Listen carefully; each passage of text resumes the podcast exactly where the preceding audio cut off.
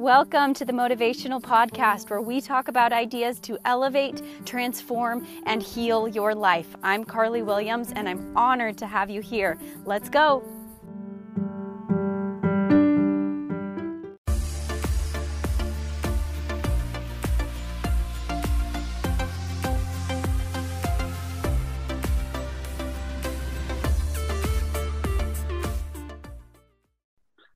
Welcome to my podcast. I'm so honestly so stoked to talk to you. I've been like kind of nervous because I feel like I'm talking to somebody who's just like the master of everything that you do and like a doctor and obviously crushing it in in her life and so I'm just so grateful to like be able to ask your brain questions and like get uh, some some knowledge for my following so thank you so much for being here seriously Thank you so much for having me and right back at you on all of that.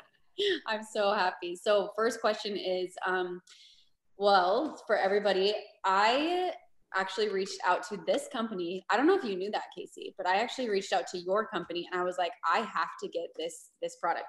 Um, so it's called Levels and it measures blood glucose, right? And I I have been working with Ben Bikman. If you guys have been following my podcast, then you know that I'm a Ben Bikman is my guru, and now Casey is too. Bow down, Ben Bikman. No, he's he's my guru too. Everyone should go get his book, Why We Get Sick. It's the best. I'm like, I love you. I'm so grateful that you're like sharing all of this. It made my life so much better, truly. And that's not even like paid. This is just like I feel an obligation to spread the good news. Um, so I saw Ben using your the levels patch, and I I like texted him, and I'm like, how do I freaking get that? You know. Now, granted, I'm excited to like show people the products but um, i was like how do i get that? And it's like huge wait list. It was totally hard to get. You guys are crushing it.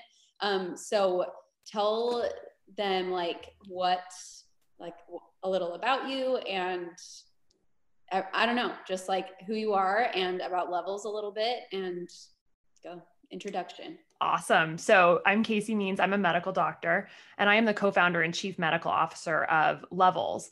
And what Levels is is a we help health-seeking individuals understand and improve their metabolic health. And so, practically speaking, what that means is that we offer a product that's really kind of like Fitbit for glucose. So it's a system that involves a wearable sensor called a continuous glucose monitor, and paired with yes, you got it right there, about to be put on. And we pair it with a software that we've created that takes that continuous glucose data stream and makes it highly understandable and actionable.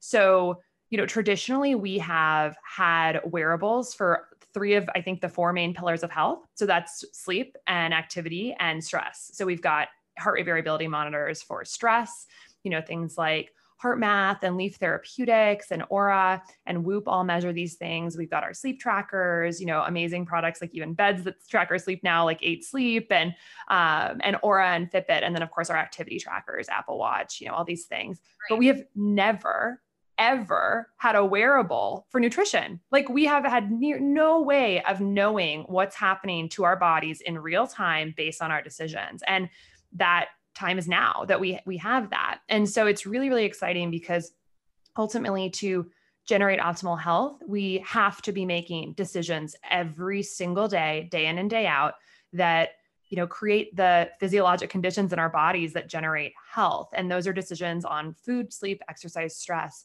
amongst other things. And to be able to actually make sustainable behavior changes it's not just about knowing what to do. Like that's often not enough. Just we all know we're not supposed to eat junk food. You know, we all know we're not supposed to eat potato chips. So really it's about how can we leverage tools that tap into behavior change and let us really understand our bodies and our unique personal physiology and then figure out how to pull the levers to move it in the right direction. So we're really all about closing the loop between actions and reactions to drive sustainable behavior change. Oh, that's so cool. So the reason so I just was like, okay, using my own brain. I'm like i want to use this and i want i was like talking to my assistant who um, i actually also got one for her because um, she's dealing with um, chronic pain. She mm. has like headaches no doctor can figure out what's going on. And um, you know there's all this information about like um, like healing foods but they all spike your insulin always. Like they mm. all spike your insulin. And so when i was talking to i think that that glucose is the most important thing. I think it's just a theory, but I think that like glucose has to be monitored and in check before any other kind of like healing stuff can happen because it's so powerful. That and i would love to get your take on that but i was just like like i like casey i had a six pack and i was like crushing it. And i like could not remember like my brain and my energy mm. levels were all over the place. And i like like from like an outsider's perspective like i had it all right? But i didn't feel like i've evolved like i did mm. i'm so like hippie now. It's so weird. But i'm like once you like are in this new state where you have this beautiful stream of energy from fats and you're you're able to sleep better and your moods are stabilized you feel like you're the master of your body instead of your body like controlling you it's a beautiful process. And so i want to track how i feel with this say how do i feel when my glucose rises? And like i'm more concerned about how i feel after i eat certain foods and that's why i wanted to order this. I don't know if that's what the intention is but i would love to know like how can i use this to best op- like to optimize my life and to evolve as a human being? Yes. I love that and i'm so happy for you on your journey and i you know, I, I, truly believe that, you know, variability, high variability in our glucose leads to high variability in our subjective experience of our days, whether that's energy, mood, cognitive function, memory. When our glucose is up and down, up and down, up and down, we that's often see that same roller coaster in our lived experience of our life. And the more we can stabilize our glucose, the more I think we can stabilize our life and, and, you know, really be as high performing um, and in control, like you said, as, as possible. And you know, one of the reasons for this is because when we, you know, spike our glucose by what we eat over and over again, um, and also just how we're living, you know, if we're sedentary and we're stressed and we're not getting good sleep and we're eating a lot of refined carbohydrates and sugars and we're getting these big excursions in glucose where that stuff is essentially turning into glucose in the body um, what happens is our body has to you know release all this insulin to to help the body soak up that glucose into cells. And the cells are taking up this glucose because they want energy and they convert that glucose into a usable form of energy. And our cells need energy to function. They will not function properly if they're not getting energy properly. But when we put the body on this roller coaster day in and day out year in and year out decade after decade which quite frankly is what the average american is doing because the food that is you know the vast majority of the food we, that is widely accessible to people is refined carbohydrates and sugars. Um, that roller coaster that we're putting our bodies on changes our metabolic health completely um, and turns it into a really dysfunctional system. That insulin being spiked over and over and over again does two things. One, it tells our cells that you know it, it's this overwhelming signal to the cells and they actually get numb to it. They're like there's too much insulin around. We need to sort of block this signal a little bit. And so the body actually has to produce then more insulin to overcome that numbness to even get the same amount of glucose in. And over time the cells can become so insulin resistant that it's actually hard to get glucose in even though glucose levels are high. It's hard to drive into the cells. So then we have an energy deficit in our cells and when our cells don't have the energy they need, they don't work properly. And where that's happening in the body is where we're going to see symptoms. If that's happening in the brain, that could look like think of all the things that could be possible if your brain's not functioning quite properly in terms of energy. It can look like depression, anxiety, Alzheimer's dementia, brain fog, chronic pain, chronic fatigue. All of those conditions have been associated with blood sugar dysregulation because if we go back to the principles if the body's not processing energy properly, a fundamental pathway, then we are our cells are not functioning properly. You know, if that happens in the liver, it could look like fatty liver disease. If it happens in the blood vessels, it could look like erectile dysfunction or retinopathy or heart disease or hypertension. These are all vascular problems. You know, if it happens in the ovary, it could be polycystic ovarian syndrome. All of these conditions I'm mentioning are fundamentally rooted in blood sugar dysregulation. So that's one is the the insulin sequelae and sort of what's happening there. Um, the second thing that happens when insulin is chronically spiked, aside from insulin resistance and that pathway, is that insulin is telling the body don't burn fat.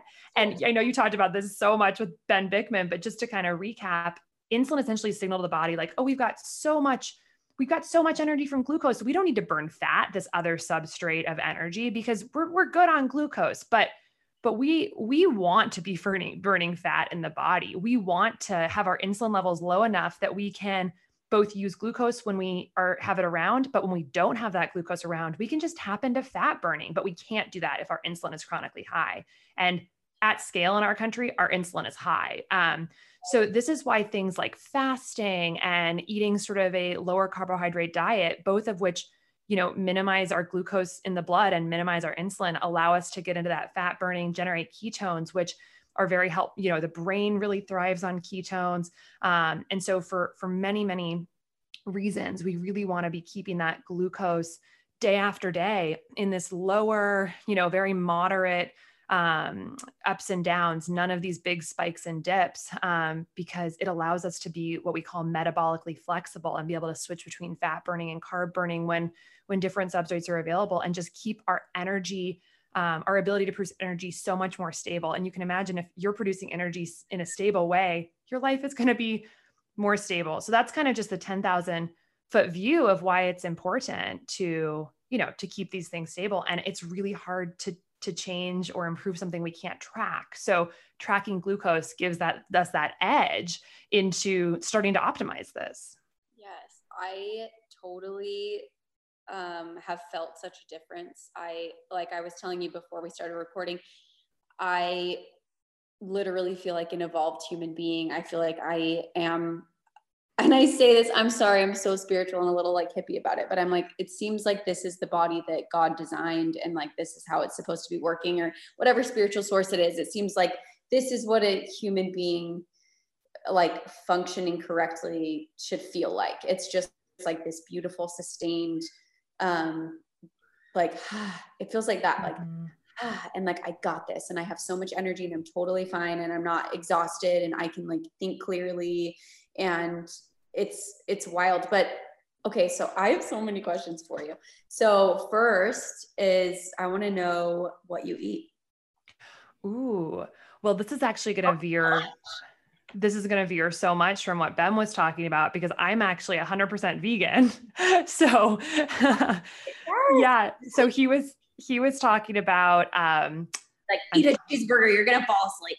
Yeah, exactly. And you know, he was talking about whey and eggs and animal uh, protein and all these things, but you know what i'm here to tell you i'm going to show you my my glucose like i'm vegan and i've eaten multiple things today and my glucose is 100% flat it, it literally hasn't gone up at all and so I think the the beauty of that and it's it's flat in like the low 80s so very it's not like it's elevated and i eat a lot of carbs and so this is very different from what ben talked about but i think it actually gets to a very interesting aspect about physiology and actually why glucose monitoring is so important because i have essentially shaped my plant-based diet to not cause glucose spikes. I know how to modulate all the different levers of metabolic health at this point to eat the diet that i want to eat and that's aligned with my you know, passion and my values for plants and not have the collateral metabolic damage of not knowing, you know, what what's spiking me. So when I first started, you know, wearing a CGM and developing levels, I was all over the place, you know. I and I thought I was eating so healthy. I wasn't just eating a vegan diet. I was eating a whole food plant-based diet, like no refined foods, no sugars, and I was just all over the place. It was like grapes, corn, um, oatmeal, quinoa, sweet potatoes. It was just like up and down, up and down, up and down. And oh, that's how I was exactly like that. I was like, carbs are good and they make you feel good. And so I was exactly like that. All good sources, but keep going. Yeah, no, exactly. And and these are healthy foods, you know, or you know, but what I found is they are not healthy in isolation and the way I was eating them for my body. What's so interesting is that two people are going to process carbohydrates very differently in terms of how it elevates their glucose. Because so you and I could both eat one cup of sweet potatoes, and I could go up to a glucose level of 170, really, really high, and you might go up to 90. And there's been amazing research about this. We used to think that a certain type of carb will spike everyone the same way. That was the whole concept behind the glycemic index, but that's actually that that theory is really evolving to that actually people have very individualized responses to carbohydrates. And this the main study that looked into this was five years ago. It was published in this huge journal cell and it was out of the weizmann institute in israel and it was called personalized nutrition by prediction of glycemic responses. And they put con- it was so good. And and and they they um they put continuous glucose monitors on a bunch of healthy non-diabetic individuals. So people without a diagnosis of metabolic dysfunction healthy people gave them standardized meals like bananas or a cookie and they found just a totally diverse range of glucose responses. And it's like wait how is this possible? It's the same amount of carbohydrates but there's a lot of different steps between a carb in the mouth and glucose in the blood. And one of the big predictive factors they found was that microbiome composition had a huge impact on whether someone would spike or not but also other things like body type, anthropomorphic features, which can tell us about sort of insulin sensitivity, um, how much sleep people got. Hmm? What what is what is that feature you said? I've never heard that word. So the the word that they use in the paper is anthropomorphic features. And what that means is like body type. So you can imagine, you know, they, they talk about like there's apples and pears for body shapes. And, and this has this has a bearing on um, telling us a little bit about how much subcutaneous versus visceral fat people have we know that visceral fat, which is fat around organs, mm-hmm. is much more damaging to our metabolic health than fat like under the skin. So, like the fat, you know, in your arm that's right under the skin, that's not really going to be a huge hit for you in terms of your insulin sensitivity. But when you are insulin resistant and you're storing glucose as fat and not burning fat because your insulin is high, it actually preferentially likes to, to store itself around organs like the heart and the liver and the digestive tract. And so that's going to be these people that more are like round in the middle, you know, maybe thin extremities, but round in the middle. And this is why this measurement you can you can measure this a number of different ways you can do body impedance analysis you can but there's actually a really simple way to look at at this is waist to hip ratio so the the measurement around your waist to the measurement around your hips. And you want that to be um you know low. You want your your waist to be small and your hips to be wider. You don't want to be like a square where your waist is was wide. And um you can imagine if that's happening it might signal that you've got a lot of this visceral organ based fat. So you don't want that number to be close to like you know one or or more where the waist is actually bigger than the hip. So um so this is that's what I mean by um, anthropomorphic features and body type. It's like a signal of what might be the underlying insulin sensitivity based on how you have stored fat in the past. And that type of thing you can imagine if people with two different insulin sensitivities or anthropomorphic features eat the exact same banana, the one with sort of the the more favorable features are probably going to have a lower and smaller response to that same carb as someone who's more insulin resistant and isn't going to clear that insulin as fast. And it's going to be a totally different profile in terms of how that glucose hits their bloodstream. So so that was just a a fascinating paper to sort of show that that we need to really individualize this for ourselves and what's right for you may not be right for me. And for me with my vegan diet it was really about um, figuring out which plant foods and which combinations of plant foods were not going to spike my glucose. And so it definitely shifted more towards you know green leafy vegetables and and and plants that um, some of the less starchy plants. I definitely moved away from grains quite a bit. And so, and, and definitely upped my fat and protein composition. And these days, I would really never eat a fruit without pairing it with some fat or protein and and sometimes eating it in sort of a smaller portion and more frequently as opposed to a big as ben called it sugar bomb and, and just hitting my body with that so um, and then aside from just like food pairing and learning all of that, I learned that for me, eating earlier in the day has much less of a glycemic impact than I, if I eat late at night. Later at night, you know, we naturally actually become more insulin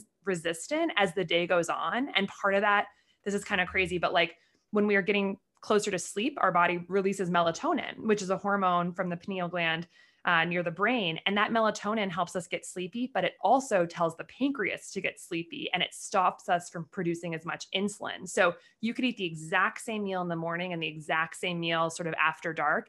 And for many people, they're going to have a higher glucose response in the evening. So food timing matters.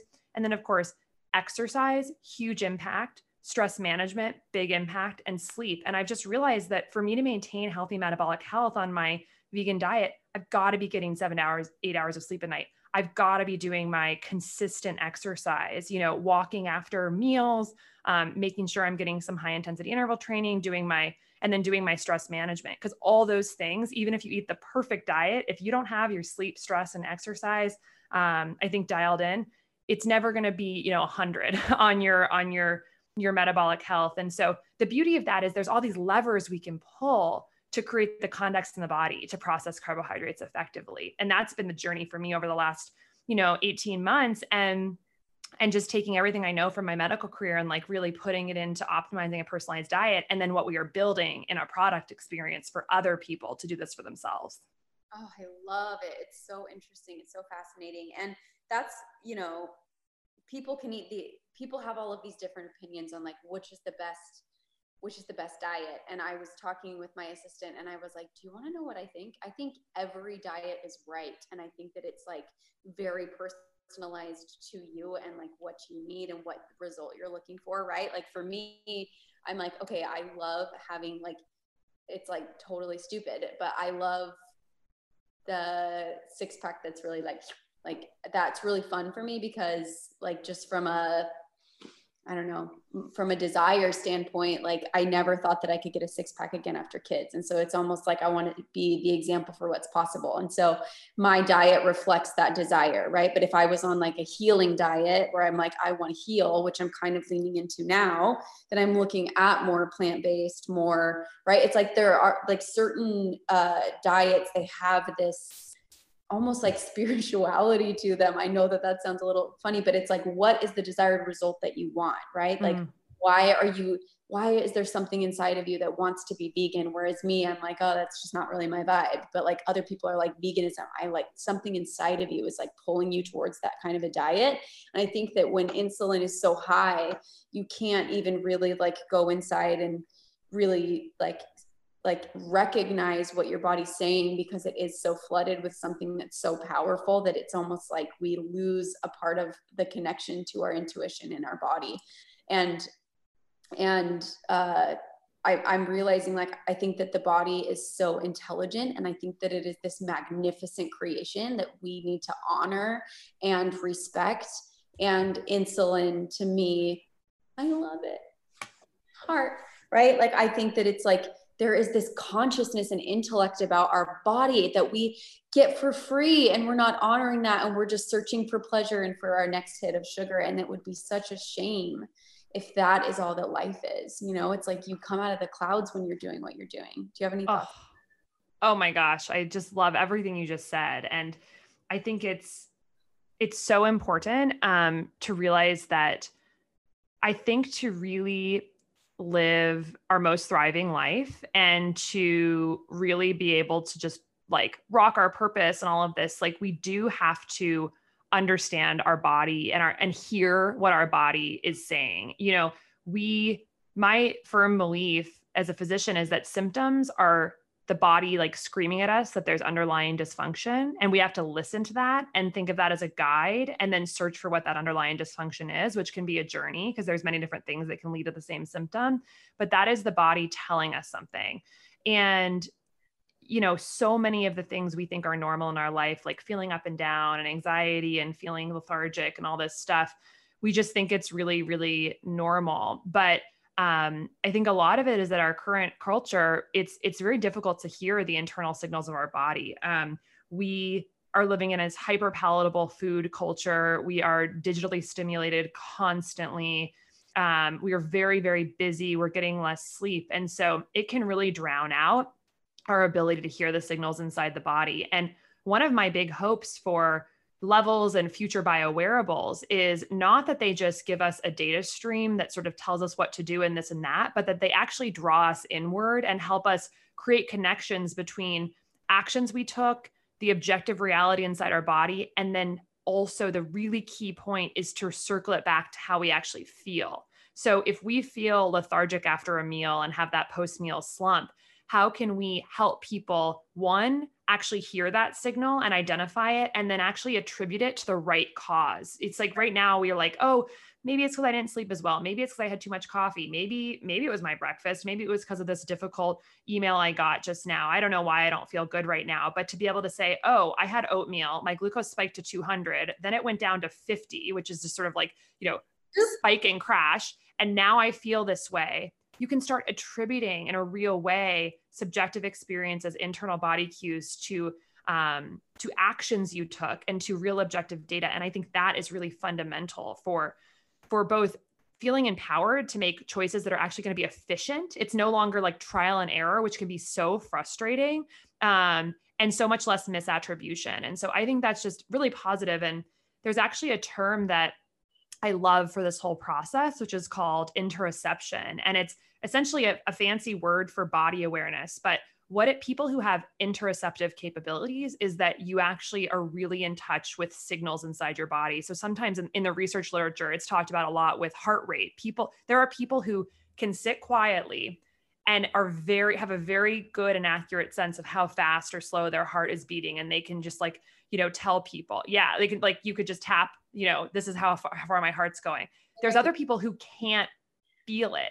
And interestingly, the people who can feel their heartbeat and track it and are, have a sense of it throughout the day have better health outcomes, better cardiovascular health, and less anxiety and mental health issues. And it just comes back to mindfulness. Like the more we're in touch with our internal cues, the more we understand, like when we're anxious, maybe it's because our heart rate is going really fast, you know? And I think that we can move into this with, um, with metabolic health. And I think you can start to develop what I consider metabolic interoception, which is that all of a sudden by tracking the data over time, you can say, like, oh, I'm pretty sure my glucose is really high right now. I can feel that. I feel that little shakiness. I feel a little anxious. I, I, you know, or wow, I'm feeling super stable today. I bet my glucose is rock solid. And I think for most of the people at my company who have been wearing a glucose monitor for a year, like I can predict my glucose, I think within five points at most times. And I think that's been good for all aspects of my mental and physical health because I'm no longer living in this wor- world where things are just happening to me. Like I'm making choices and then there's results and I understand that feedback loop and can make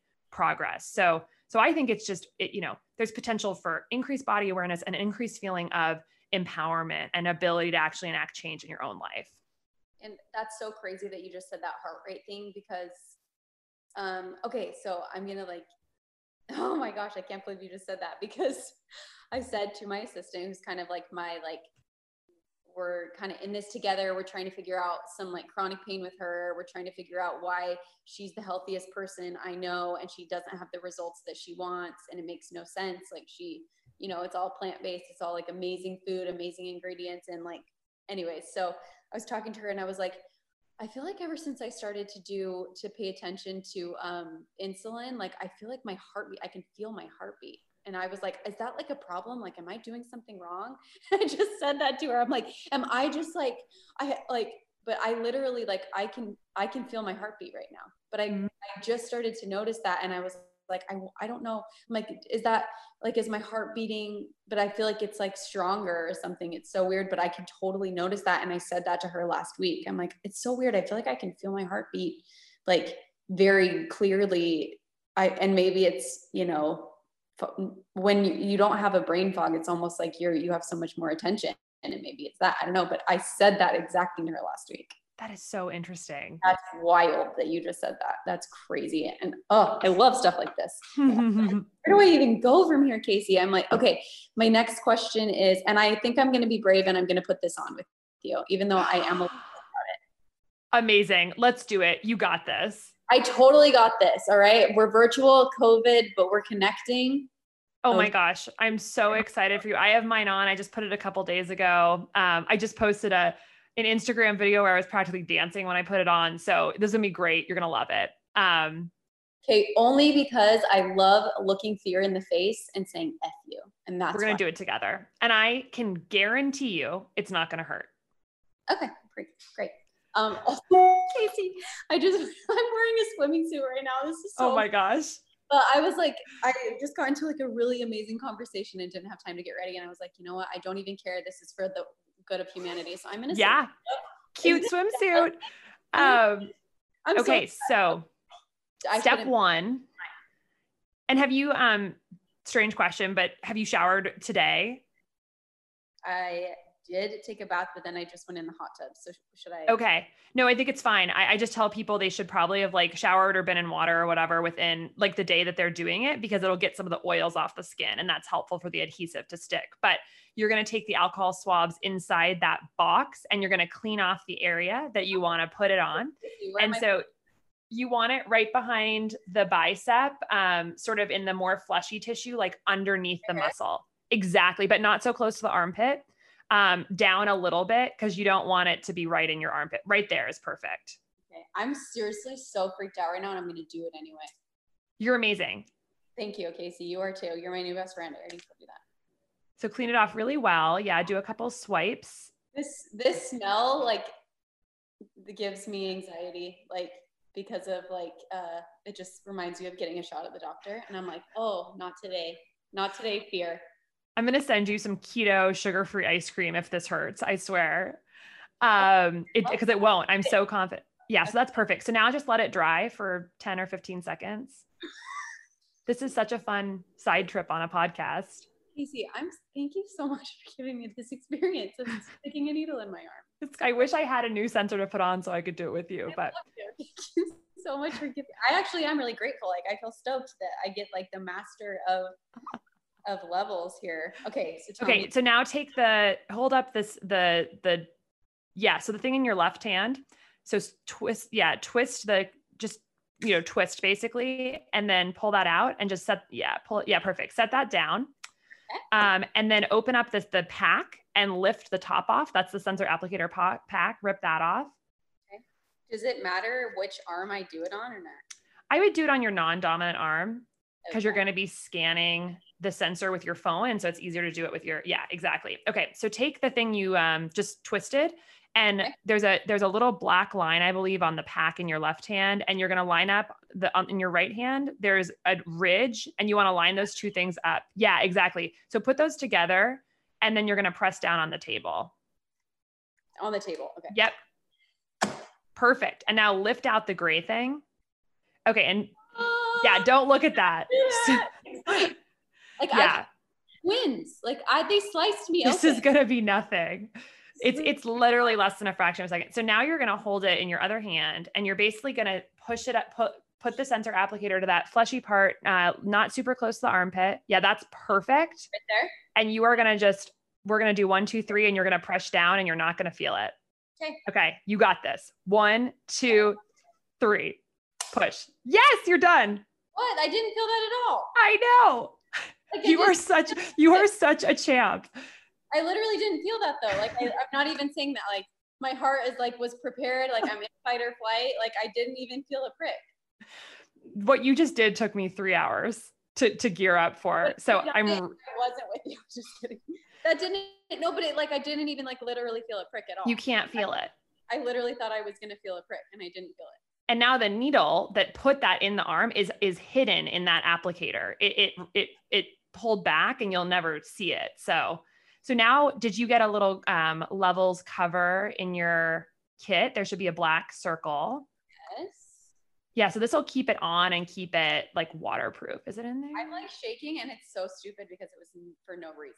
Like I'm not even saying that. Like I literally, I was like, okay, like I'm gonna feel a prick and it's gonna be fine, but I, you don't feel that at all. Mm-mm. It's weird how how much you don't feel it. Yeah, like it makes no sense.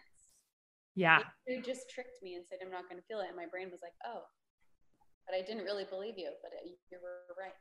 But I I'm so you. excited. Okay. So is this my patch? No, there should be two black.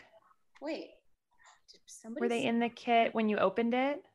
Dude, I feel like. Oh no, they're right here. Oh, perfect. Okay.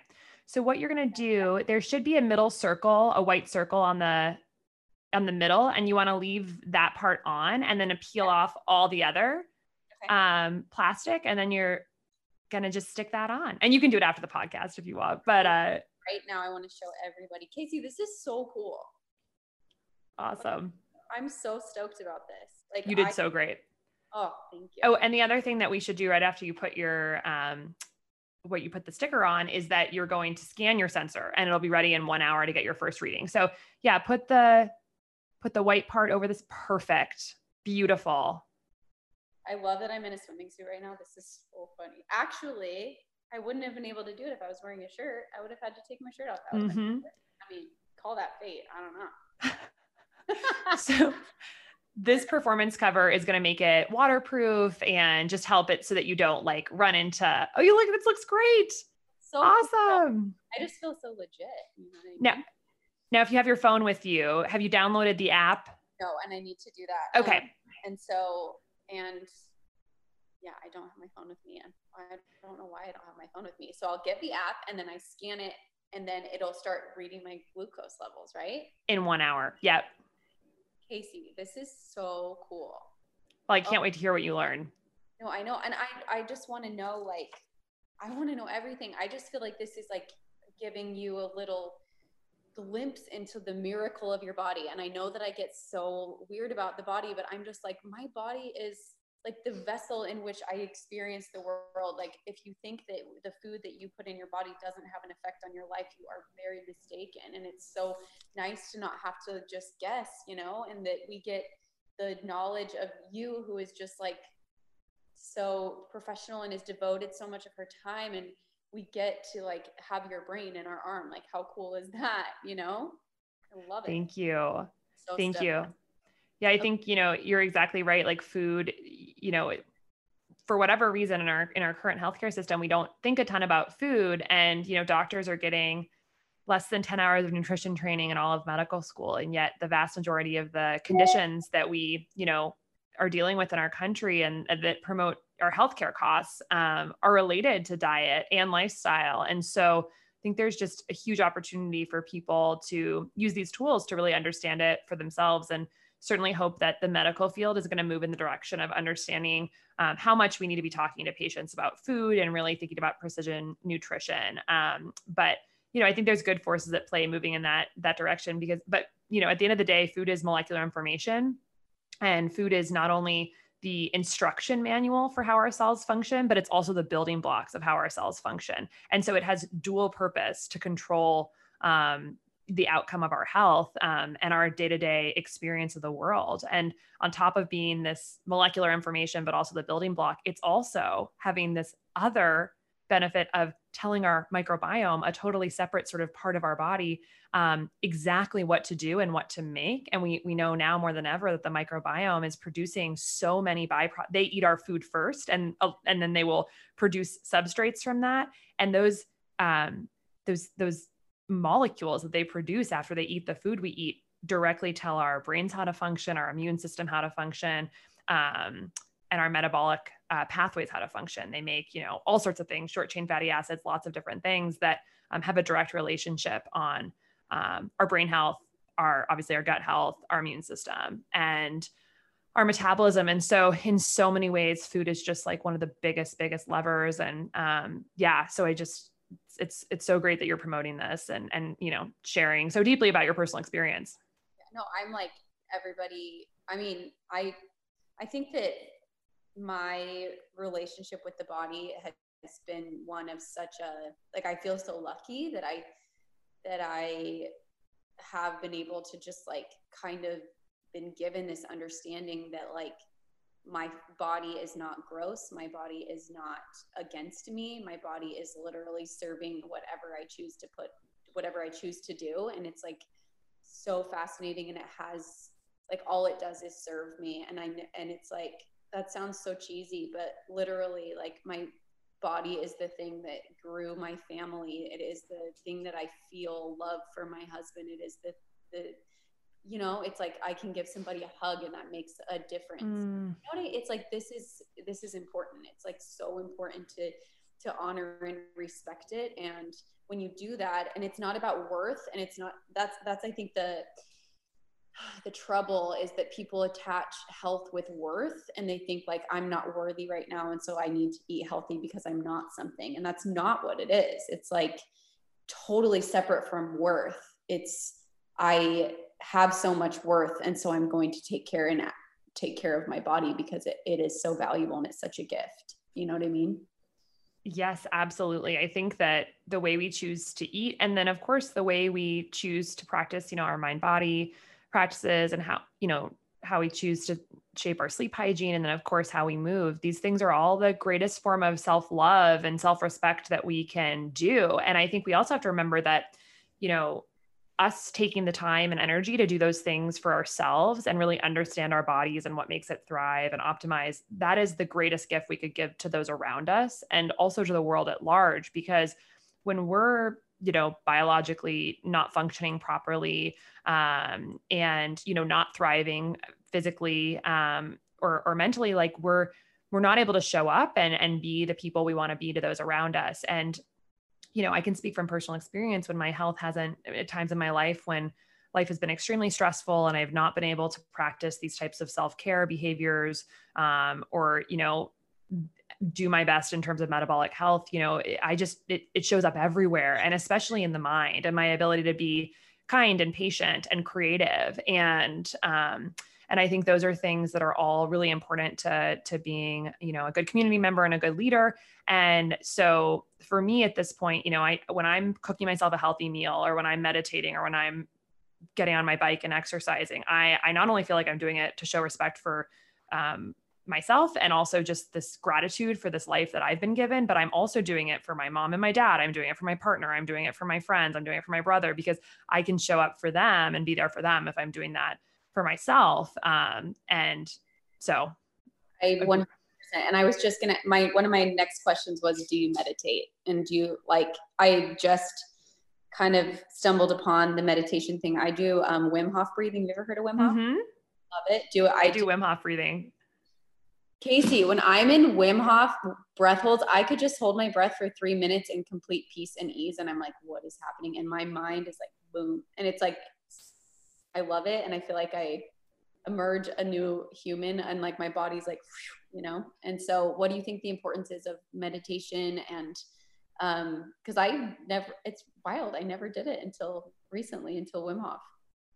Yeah, that's, that's so fantastic. Yeah. And I think, I think it's it's so important for so so many reasons. Obviously, you know, just being in the present moment and being super focused on that activity and you know focusing so much on one thing it's so good for the brain to be that focused and that clear and um, to engage in that mindfulness. But from a metabolic health perspective it's just it's really critical. And this kind of gets into some really interesting physiology about stress. So um, you know throughout history for for most humans stress was something that was related to like needing to actually um if we were stressed it was probably because we um were in somehow threatened by something that was going to require us to do something physical. So the, the classic example you can think yeah exactly. The I, I bet your glucose went up when you put that sensor on.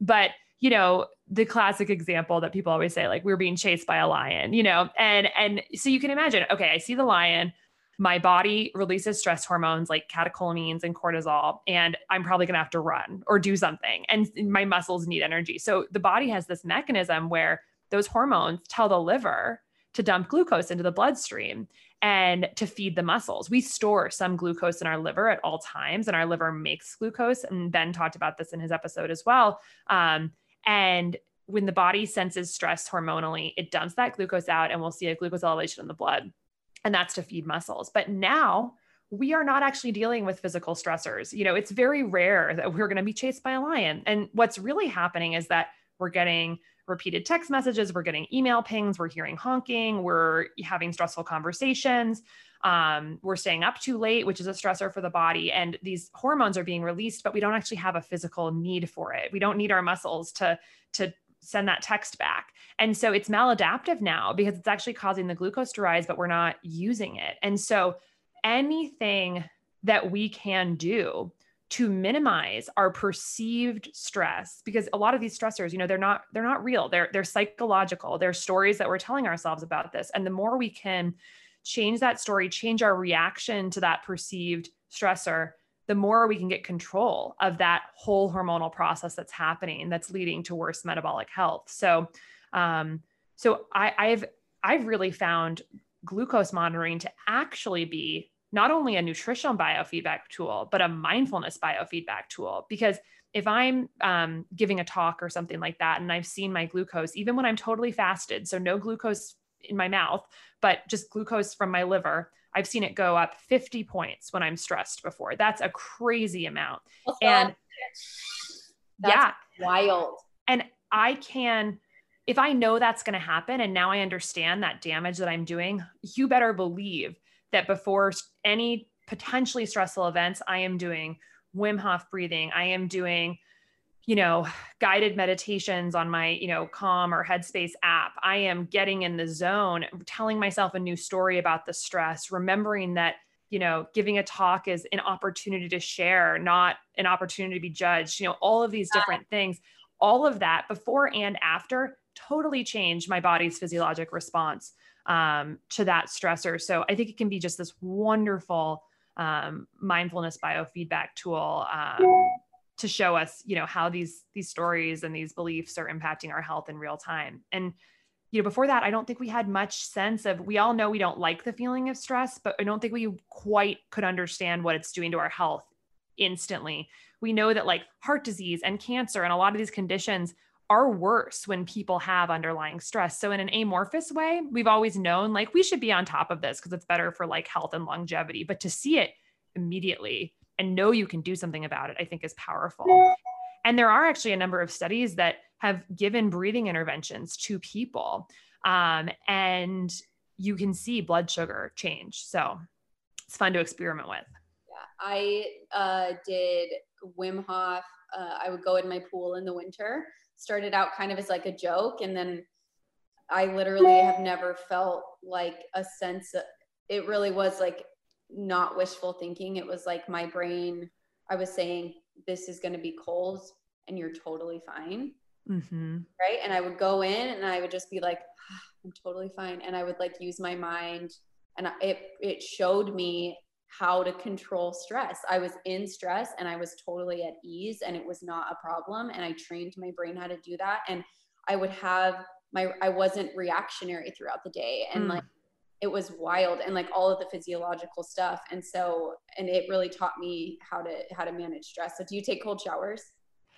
I've been trying. That's sort of the last frontier for me because it's, you know, I'm not quite there yet, but yeah. um but I certainly have been reading a lot about the benefits of you know cold thermogenesis and and what's interesting about the cold that also i think is is fascinating for metabolic health is that um, there has been evidence mostly in animal studies that exposure to cold has this really interesting molecular um, process going on so it's it's a you know her- hormetic stressor is what they call it meaning that like it's this sort of like you put your body under this stress to make it more adaptive and one of the things it does is increase this part of our body called brown fat. And brown fat is a type of fat that we actually have a ton of when we're babies, but we don't have it a lot when we're adult. It diminishes over time and it keeps babies warm. And so um, the reason it does that is because this this fat is actually brown in color because the cells have so much more mitochondria in them, which are the part of the cell that converts glucose and fat to, to energy. And so when you expose yourself to cold over and over again, it upregulates pathways that increase mit- mitochondrial biogenesis, so more mitochondria and more brown fat. And it's one of the only ways we know in animals that you can increase brown fat. And this is a very, very metabolically active tissue that's going to be processing glucose really efficiently. So, um, so there's really interesting stuff about how this has not been well studied in humans, but there's a lot of animal evidence that this could be a way to also improve metabolic health by increasing brown fat and mitochondrial efficiency.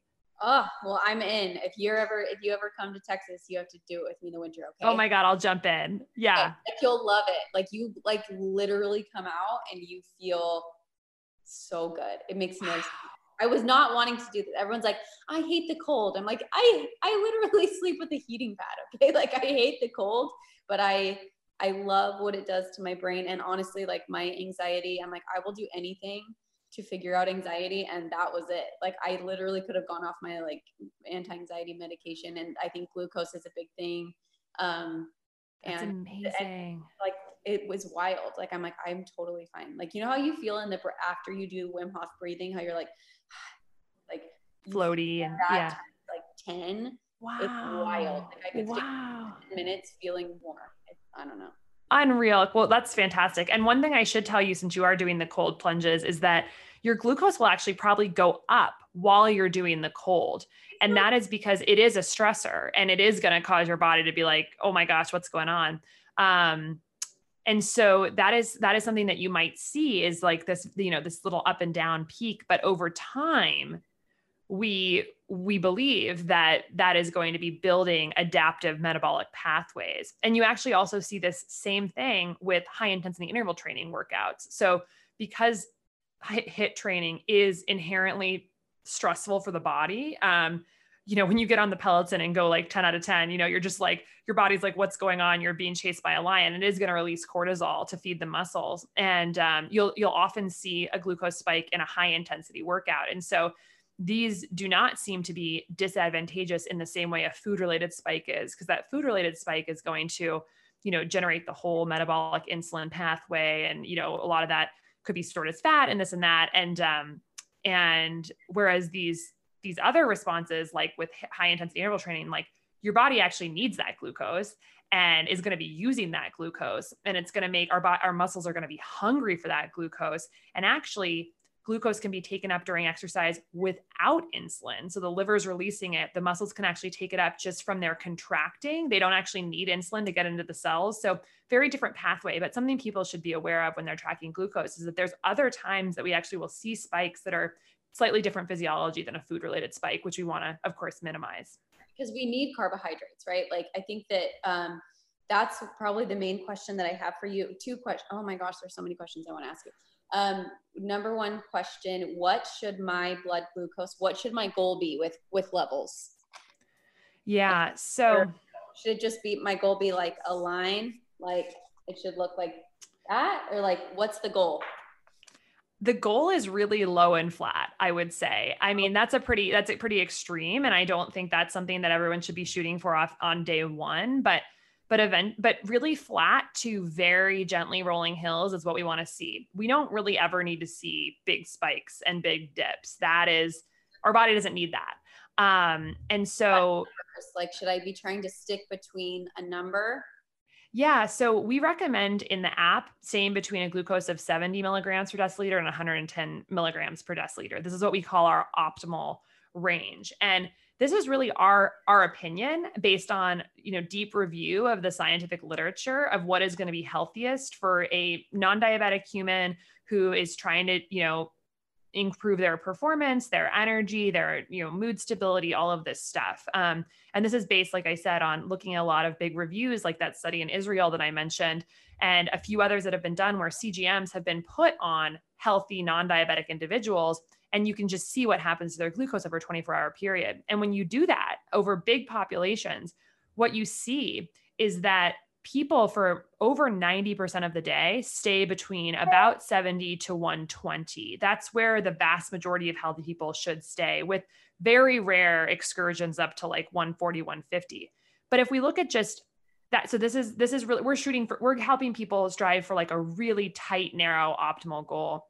We also recommend that in the morning when you first wake it wake up and you haven't eaten for about you know seven eight or more hours so fasted your fasting glucose so your first scan in the morning should be somewhere between 72 and 85 um, this we believe is really optimal for health um, and has the lowest risk for developing like future um, diseases or conditions down the road. Um, and i would say when you eat a meal um, you really want to be sticking to like less than, I would say, not going above like 15 points of glucose. So you eat, and then in the two hours after the meal, you see your glucose maybe go up a tiny bit, but but striving for less than 15 point bump is good. You know, that's going to be you're not going to have to surge a ton of insulin to soak that up. It's going to be probably a lighter insulin response. You're not going to see this exaggerated, you know, dip in glucose after all that insulin's released because you're just kind of a gentle rise and a gentle low. But what you might find when you first start using your sensor and eat some favorite foods, um, some people might see spikes of 70, 80, 90, 100. We've seen spikes of 120. Um, like with things that are generally considered healthy. I mean, we've seen spikes of 80 with oatmeal um, with no sugar on it. And so, so it's going to be really fascinating to kind of just try different things out and see what what is spiking you and, and what's not. But yeah, long story short, you know, really sticking between 70 to 110 for most of the day. Um, gentle hills after meals, no big mountains and valleys. Um, trying not to really get much above elevating more than 15 points from your baseline after in the two hours after a meal, and really trying to see a morning glucose between 72 and 85 or so. Um, a caveat this is all very, very different than just the standard criteria we use in medicine to tell people whether they're normal or pre-diabetic. Um, and it's probably worth mentioning those because again, these are these are ranges that Levels is pushing for health-seeking people to really optimize health, but aren't you know necessarily what the doctor is telling you or, or clinically validated. what the what the system the healthcare system would tell people is you want to shoot that essentially a normal person who's not pre-diabetic or diabetic has a fasting glucose under 100 and within 2 hours after a meal at 2 hours post meal be below 140 those are the two pieces of information we have. Um, but if you if you look at some more detail in some of the research you know less than 100 for fasting glucose while it's that's just the general bucket for normal we actually know that people in the lower range of normal have fewer worse health outcomes than people in the higher range of normal. So we're trying to help people strive towards that that healthier range. We want to like optimize the human experience yeah i love that so okay i have oh so good i cannot wait i'm like so glad that you helped me put it on because i was a little bit str- like you know just like but it really didn't. I I, I could have totally done that. Right. It, you can't feel a thing. You really can't. At all. Awesome. So I was so happy about that. Um. Okay. What? This is like a good question. And yeah. Okay. What's like a truth that you have come to know that you wish that um, you could like shake the whole world and be like, this is truth. Like you need like this will make you feel better. Or what is like a truth that you wish that you could that you have come to know through all of your research or through, or through all of your dieting or not dieting but just through your healthy practices and your meditation and everything like what's a truth that you have come to know that you wish that the world would know I think the biggest truth is that health is a two way street. It's not a one way street. So we often think of that we're marching down this trajectory of, of of health or disease and that it's sort of it's it's linear in one direction you know we're fine and then we're not fine and once we're not fine we're going to be that way for the rest of our lives and you know we are going to take a potentially take a medication for the rest of our lives or we're going to be diabetic for the rest of our lives it's very rare that you hear people saying something like um, oh yeah i have a diagnosis of diabetes and i'm i'm actively working on reversing that. You hear people say i'm diabetic and they that becomes an, an adopted part of their persona and their who they are. Um, but what i would rather the language around it that i would sort of say is that i'm currently in a diabetic state and and then i'm i'm working on getting i'm working on my metabolic fitness so i can get out of that diabetic state. Um, and so i think that's a real shift in in thinking but because of what I've studied with, you know, physiology and, and biochemistry, like we have a, we live in a dynamic body. It's a dynamic system. And when we change the conditions of the body and when we change, you know, the types of molecular information that the body is actually receiving, you can absolutely move in the right direction on the continuum of health. And that can really happen at, at any stage of disease. Um, and so i just think that's so important for people to know like it's very very like hopeful. Um, and while you know there's many diseases that we may not be able to get you know full remission or a full you know quote unquote cure we i think we can always move the needle in the right direction even if that's improving our symptoms um, or improving our quality of life. And the key is we have to change the conditions. And those conditions are generated by our choices and our choices are how we eat, when we eat, how we move, how we stress, when we sleep, um, how much we're in touch with our purpose and our relationships around us. So, gosh, it's it really is such a message of hope, and that's kind of what I've. I think I've never put it into words like that, but I believe that. You know, I think as a mom, it is really disheartening to say, "Well, your body's just your body's just gone now," and it's like not true. It's just when you think that, you just don't you don't do anything, and you it's really sad, you know, and it's like such a message of hope that you live in this beautiful dynamic body. Thank you. I mean, I love that. Um, okay, so you want to know what I would love? What? So I do these. Um, I just had this thought. I do these. Uh, these like challenges. Like, how sick would it be if we could eventually do like a levels challenge where we like, we're like, hey, for eight weeks, like we get a we get a before and after picture. We're gonna do a prize and stuff, and we're all gonna use levels so that you have a really good read. Like that would be amazing. But how could I ever do that? Because you have like a three thousand five hundred person waiting list. Like what are how do like do you know how amazing that would be for my challenges? I think we're totally going to get there. You know, when we once we've launched and we've moved out of our beta phase, I, you know, I think we'd be so excited to to partner with you on that. And that's something we're really trying to build into our product experience is how can people create community around this? And we're actually running a challenge like that right now called the Weight Loss Challenge with Justin Mares, um, who's the founder of Perfect Keto. And he is doing this is the fourth version of this experiment that we've done, and it's pretty cool. So basically, this was this was his idea, and he actually tweeted this out uh, for the, the the first challenge we did quite a few months ago, and he said, if you pay me, I believe it was eight hundred dollars, Venmo me eight hundred dollars, we'll get you a CGM, a, a levels continuous glucose monitor, and every day you keep your glucose under 120 I'll give you $25 back. I think those were the numbers. So people could make back all their money if they kept their glucose low. And in that cohort of about 30 people who did that challenge and used levels to keep their glucose, you know, lower, people lost on average 10 pounds in 1 month. And they made back their money, a lot of them, and we're now on the fourth challenge and it's just so it's so the sky's the limit I think in terms of how can we use this tool to support you know people with their own coaching you know um, practices and philosophies to really generate community around their personal philosophy for metabolic health. And so you know Ben Bikman could run his program and you could run your program but um, yeah so we're, we're just working our butts off over at levels to you know um, keep moving the product forward and and be able to support things like this i'm in in like seriously i will pay five grand i'm creating a challenge right now where the the, the winner is gets five grand. And I'm like, how amazing if everybody had a levels. It would be so much more helpful to like actually get your desired result because it, the, the weight is really in direct correlation with glucose. And I'm like fully converted on, on that. I'm like, oh my gosh, if everybody just really trusted this and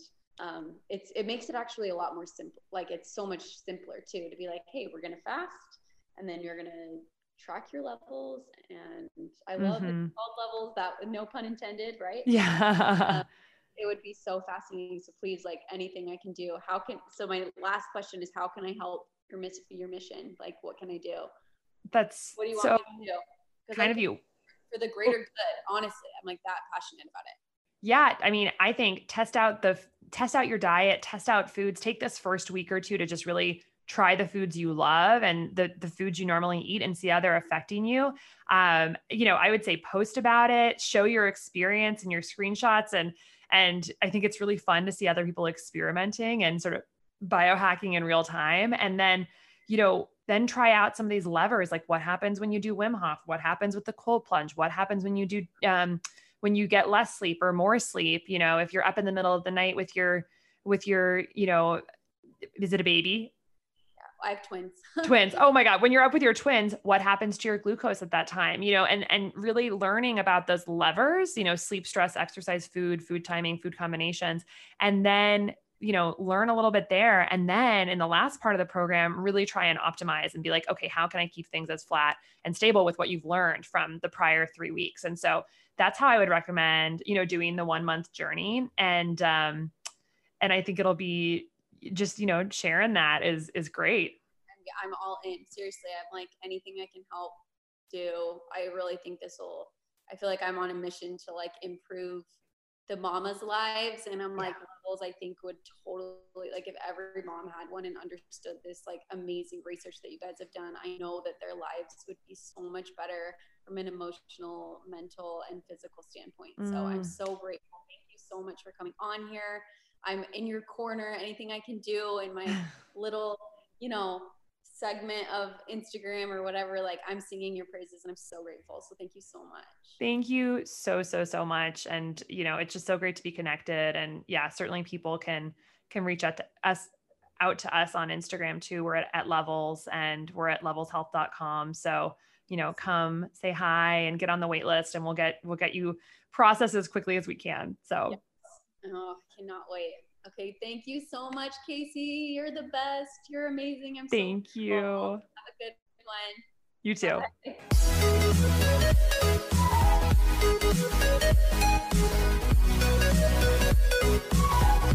Bye.